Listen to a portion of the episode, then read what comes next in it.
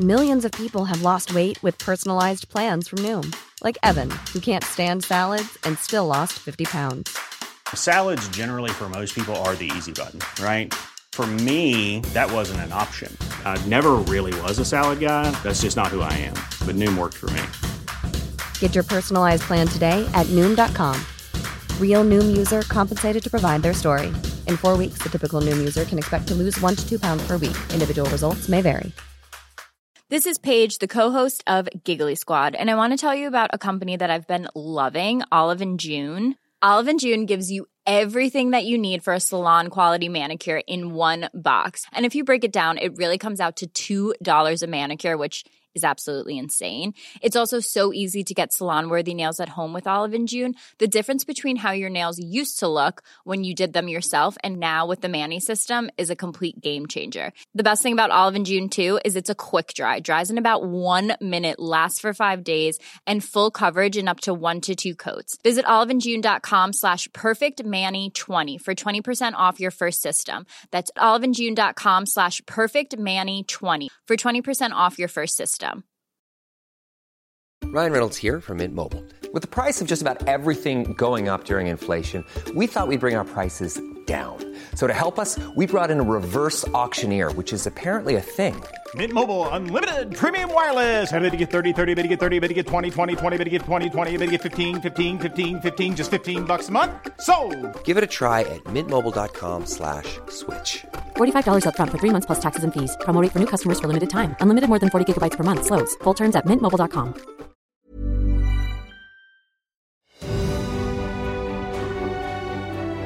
Předměstí Los Angeles Brentwood, pozdní večer 4. srpna 1962. V domě na Fils Helena Drive 12305 právě otikávají poslední vteřiny života Marilyn Monroe. Herečky, zpěvačky, celebrity a dost možná největšího sexuálního idolu, jaký kdy svět poznal. Vyšetřování bude sice uzavřeno o tři týdny později s tím, že se jednalo o sebevraždu, ale pochybnosti zůstávají dodnes. Mnoho lidí je přesvědčeno, že ve skutečnosti byla zavražděna. Že podivuhodný životní příběh, připomínající divokou jízdu na horské dráze, byl násilně ukončen v okamžiku, kdy Marilyn skřížila cestu mocným tohoto světa.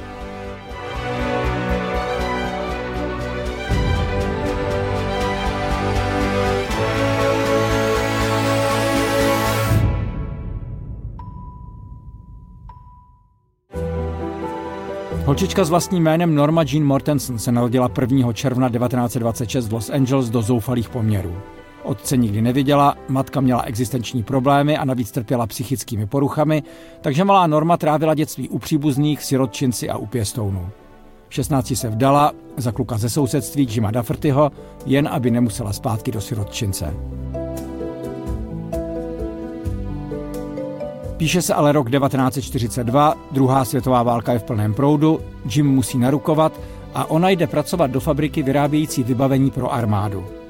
Když sem přijde fotograf David Conover udělat pár fotek, pohledne, tehdy ještě brunetky si všimne a nafotí je při práci. Pak ji doporučí kolegovi, který s ní udělá tyto snímky.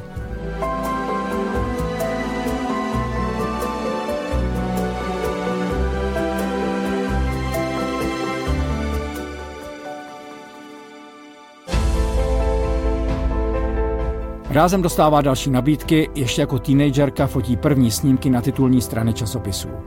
Ale chce víc. Touží udělat kariéru u filmu.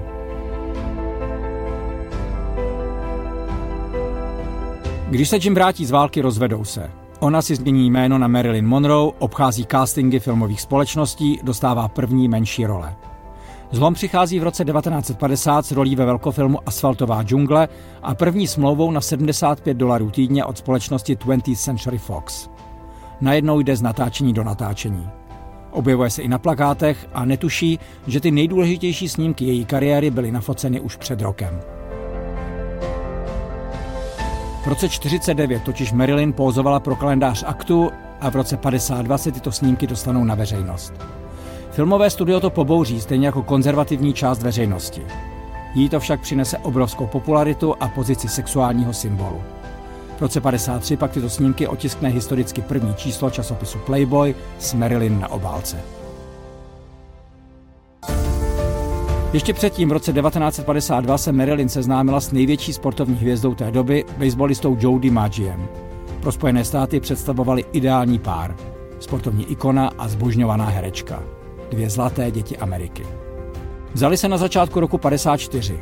Marilyn už v té době měla na kontě svou první nominaci na Zlatý globus za film Pánové mají radši blondinky.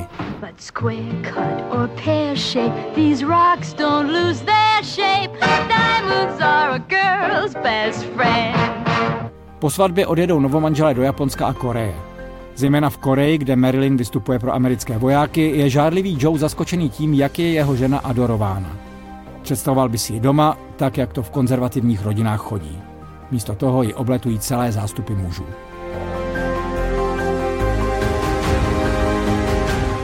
Říká se, že posledním hřebíčkem do rakve byl film Slaměný vdovec a dnes už ikonická scéna s šaty nad zvednutými větrákem.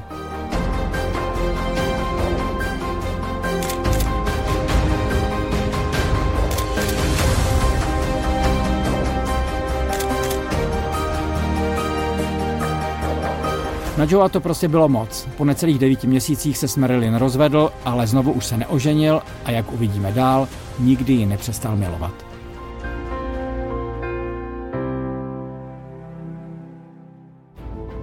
Jsme v polovině 50. let a Marilyn začíná svůj osobní boj s okolním světem, který potrvá až do její tragické smrti. Dobře si uvědomuje, že dostává pořád stejné role, v zásadě samé krásné, ale hloupoučké blondýnky a že její smlouva se studiem 20th Century Fox je nestoudná. Její povinnosti i peníze, které díky její popularitě studio vydělává, jsou obrovské a její honoráře oproti tomu zanedbatelné. Chce být respektovaná jako herečka i jako člověk. Bohužel většina lidí v ní vidí pouze sexuální symbol.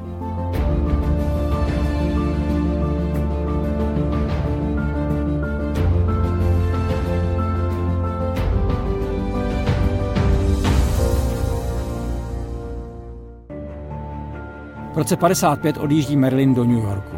Tady se chce zdokonalit v herectví a tak studuje vyhlášenou školu Lee Strasberga a jeho ženy Pauly. Je to vlastně zábavné. Celonárodní ikona chodí do kurzů s hereckými nováčky, kteří nemohou uvěřit svým očím. V New Yorku se také seznámí s úspěšným dramatikem Arturem Millerem. Na první pohled tvoří nesourodý pár. On o sedm let starší intelektuál a introvert, ona celonárodní celebrita ale Marilyn k Arturovi vzhlíží a chce s ním mít děti. Už je konec konců 30 let. Vezmou se v roce 56, Miller kvůli ní opustí ženu s 12-letou dcerou a 9-letým synem. V dalších třech letech natočí Marilyn jen dva filmy, ale za ten první autobusová zastávka se konečně dočká pozitivní kritiky. Ten druhý, Princ a tanečnice, natáčí v Londýně poprvé a naposledy ve vlastní produkci, což je v té době zcela mimořádný počin. V osobním životě štěstí nemá. Dvakrát čekají s manželem dítě, ale po každé potratí. Navíc začínají nabývat na síle její psychické problémy. Už není jen náladová a přecitlivělá. Trpí nespavostí, stává se závislá na prášcích, nedaří se jí zapamatovat si text, je katastrofálně nedochvilná. Natáčení s ní se stávají pro štáb i kolegy noční můrou. Přesto právě v téhle době a atmosféře natočí svůj nejznámější film. Komedie Někdo to rád horké se stane celosvětovým trhákem a ona za svou roli zpěvačky Sugar získá Zlatý globus.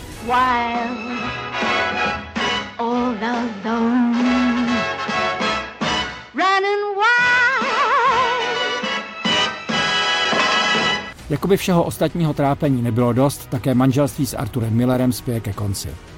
Marilyn za ním neochvějně stála, když byl jako mnozí jiní obviněn, že je komunistickým agentem. Teď mu má za zlé, že on se za ní na veřejnosti staví mnohem méně a že ve filmu Mustangové, jehož scénář měl Miller psát hlavně pro ní, se jí její postava nakonec nelíbí. Miller jí zas může po právu vyčítat avantýru, kterou si prožila s francouzským hercem Yvem Montánem při natáčení svého předchozího filmu. Všechno tohle povede v roce 61 k rozvodu. Mustangové budou posledním filmem, který Marilyn dokončí. Natáčení s ní je příšerné, štáb, včetně jejího partnera, 60-letého Clarka Gabla, na ní často musí celé hodiny čekat, film navíc není úspěšný.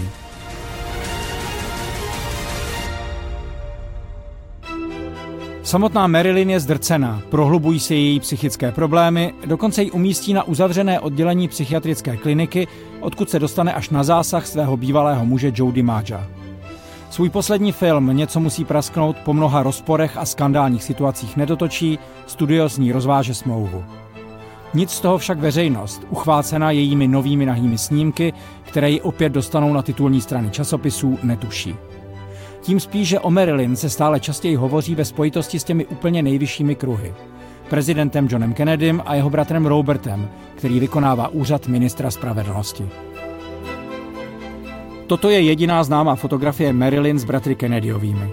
Vznikla v květnu 62 na večírku po oslavě 45. narozenin prezidenta Johna Kennedyho. Marilyn mu tam jako speciální dárek zaspívala. Její oděv i způsob zpěvu mohli jen stěží nevyvolat spekulace o vztahu přesahujícím hranice přátelství. Happy birthday to you. Happy birthday to you. Happy birthday, Mr. President. Happy birthday Říkalo se toho hodně. Mluvilo se o milostném poměru nejen s prezidentem, ale i s jeho bratrem Robertem, o Marilyně pocitu, že jí mocní bratři pouze zneužili, o jejím tajném deníku, o rozhodnutí zveřejnit detaily vztahu. Možná si naivně myslela, že by se do ní některý z bratrů Kennedyových s jejich katolickými rodinami mohl opravdu zamilovat. Možná si jen přála důstojnější zacházení. Každopádně ve chvíli, kdy vznikla tato fotografie, zbývaly Marilyn už jen necelé tři měsíce života.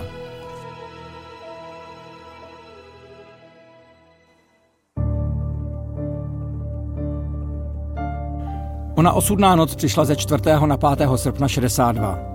Celé odpoledne strávila Marilyn ve svém domě, po osmé si šla lehnout. Ve 3.30 ráno se prý její hospodyně Junis Mariová probudila s pocitem, že něco není v pořádku. Pod dveřmi Marilyni na pokoje bylo vidět světlo, ale ona byla zamčená a neodpovídala. Když se hospodyně podívala oknem, uviděla Marilyn bezvládně ležet na posteli. Krátce na to přijeli psychoanalytik a lékař, které přivolala a někdy ve 3.50 byla potvrzena na smrt. Jak se později ukázalo, dávka barbiturátu v jejím těle byla tak veliká, že teorie o možném předávkování nešťastnou náhodou byla rychle vyloučena a vyšetřování bylo po třech týdnech uzavřeno jako sebevražda. Zejména s ohledem na její všeobecně známé psychické problémy.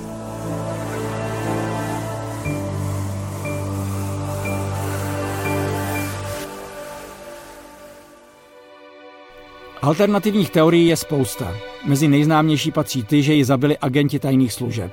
Ať už na pokyn bratrů Kennedyových, či proto, aby je naopak zdiskreditovali. V poslední době se dokonce objevilo svědectví, že vrahem měl být Robert Kennedy osobně.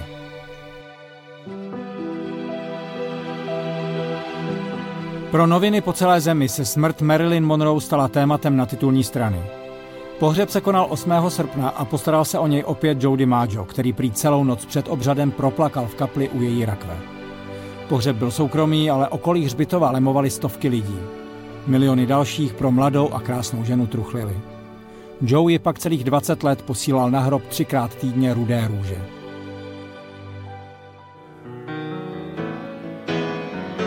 O 11 let později napsali Elton John a Bernie Taupin píseň Candle in the Wind, tehdy věnovanou právě Marilyn.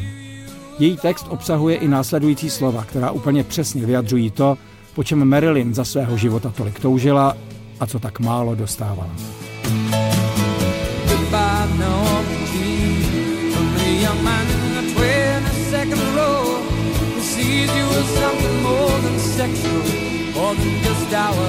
Marilyn Monroe.